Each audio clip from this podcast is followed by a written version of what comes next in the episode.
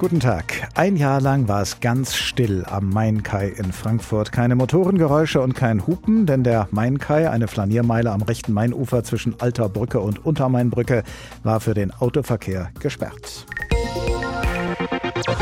Versuchsweise. Aber dieser Versuch endet heute, weil die regierenden Parteien der Stadt Frankfurt sich in einem wichtigen Punkt nicht einig sind.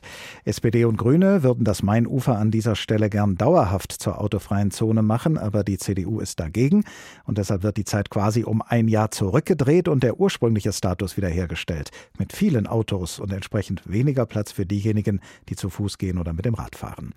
Dabei ist die Sperrung bei der Frankfurter Bevölkerung überwiegend gut angekommen. 57 Prozent Prozent hätten sie gerne dauerhaft und nur 21 Prozent sagen, der Main-Kai ist für den Autoverkehr unverzichtbar. Vor der Sendung habe ich mit Uta Bauer gesprochen. Sie ist Diplomgeografin und leitet den Forschungsbereich Mobilität am Deutschen Institut für Urbanistik in Berlin.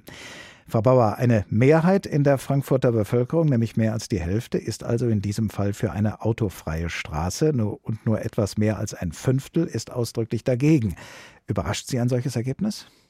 Nein, überhaupt nicht. Also weil wir in vielen Städten die Beobachtung machen, dass die Kommunalpolitik Angst vor dem Bürger hat und der Bürger meistens mutigere Entscheidungen sich wünscht, gerade in der Verkehrspolitik, als die Kommunalpolitik denkt, dass der Bürger sich entscheiden. Ist es tatsächlich ein so emotionales Motiv wie Angst, was die Politiker und Politikerinnen in einer Stadt wie Frankfurt leitet?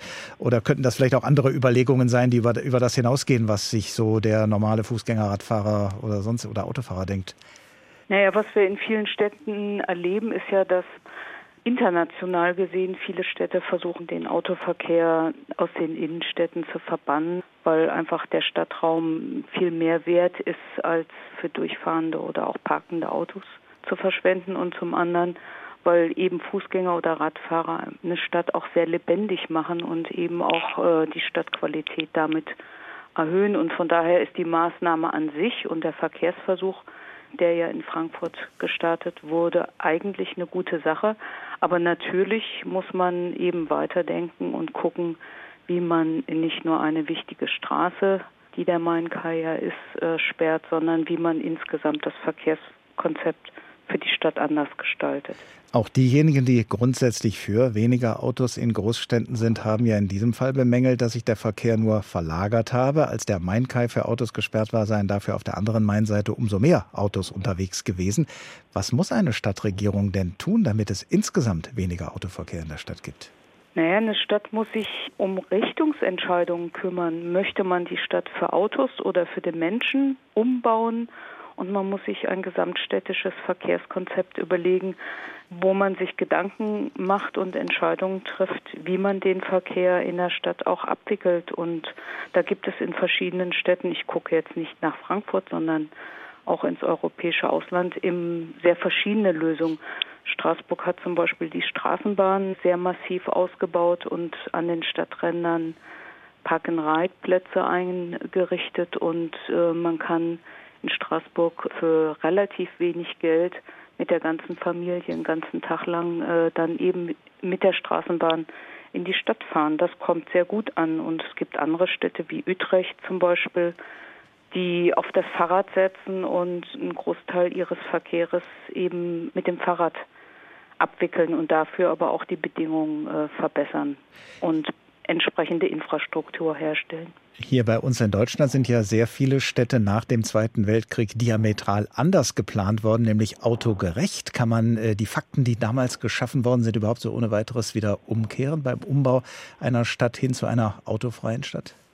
Ja, das kann man schon. Man kann eben große Straßen auch zurückbauen. Man kann Fahrbahnen reduzieren, also dem Autoverkehr einfach auch weniger Platz einräumen.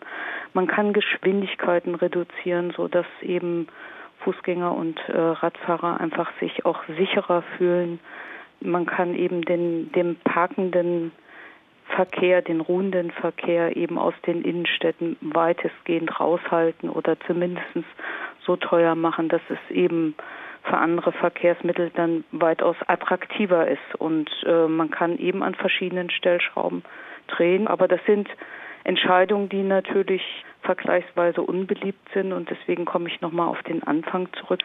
die Angst des Politikers vor dem Bürger. Äh, viele Kommunalpolitiker denken immer noch, dass sie solche Entscheidungen nur mit großen Stimmenverlusten fällen können, wobei aber eben viele Beispiele mittlerweile zeigen, dass das Gegenteil der Fall ist. In Paris ist die Bürgermeisterin die entsprechend auch sehr restriktive Maßnahmen umsetzt. An Hidalgo, die ist unlängst mit über 50 Prozent wiedergewählt worden. In Hannover haben wir einen Oberbürgermeister, der entsprechende Maßnahmen versucht umzusetzen, der die Wahlen, die Kommunalwahlen gewonnen hat.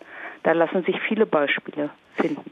Es gibt auf der anderen Seite natürlich auch die Überlegung, ob das, was Sie eben gesagt haben, dem Autoverkehr weniger Platz zu lassen, ob das denn in einer Großstadt funktioniert, die gerade auch von vielen Pendlern besucht wird? Oder ist das, was solche Großstädte angeht, im wahrsten Sinne des Wortes eine Utopie, die sich so an keinem Ort verwirklichen lässt? Weil die Pendler müssen ja irgendwie rein. Und so umfangreich ist das Angebot des äh, öffentlichen Personennahverkehrs ja nicht, dass, äh, dass viele ohne Autos in die Stadt kommen können. Ja, das ist natürlich ein Problem, was man nicht von heute auf morgen einfach verändern kann. Also da braucht man auch ein paar Jahre um äh, entsprechend andere Maßnahmen auch tatsächlich umzusetzen.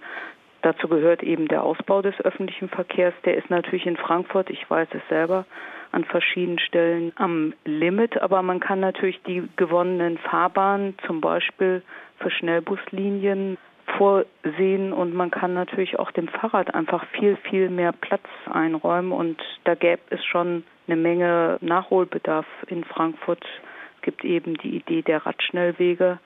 Und wie gesagt, was ich auch schon gesagt habe, dass man eben den Verkehr an den Stadträndern auch teilweise abfängt, indem man eben den Pendlerverkehr gar nicht reinlässt.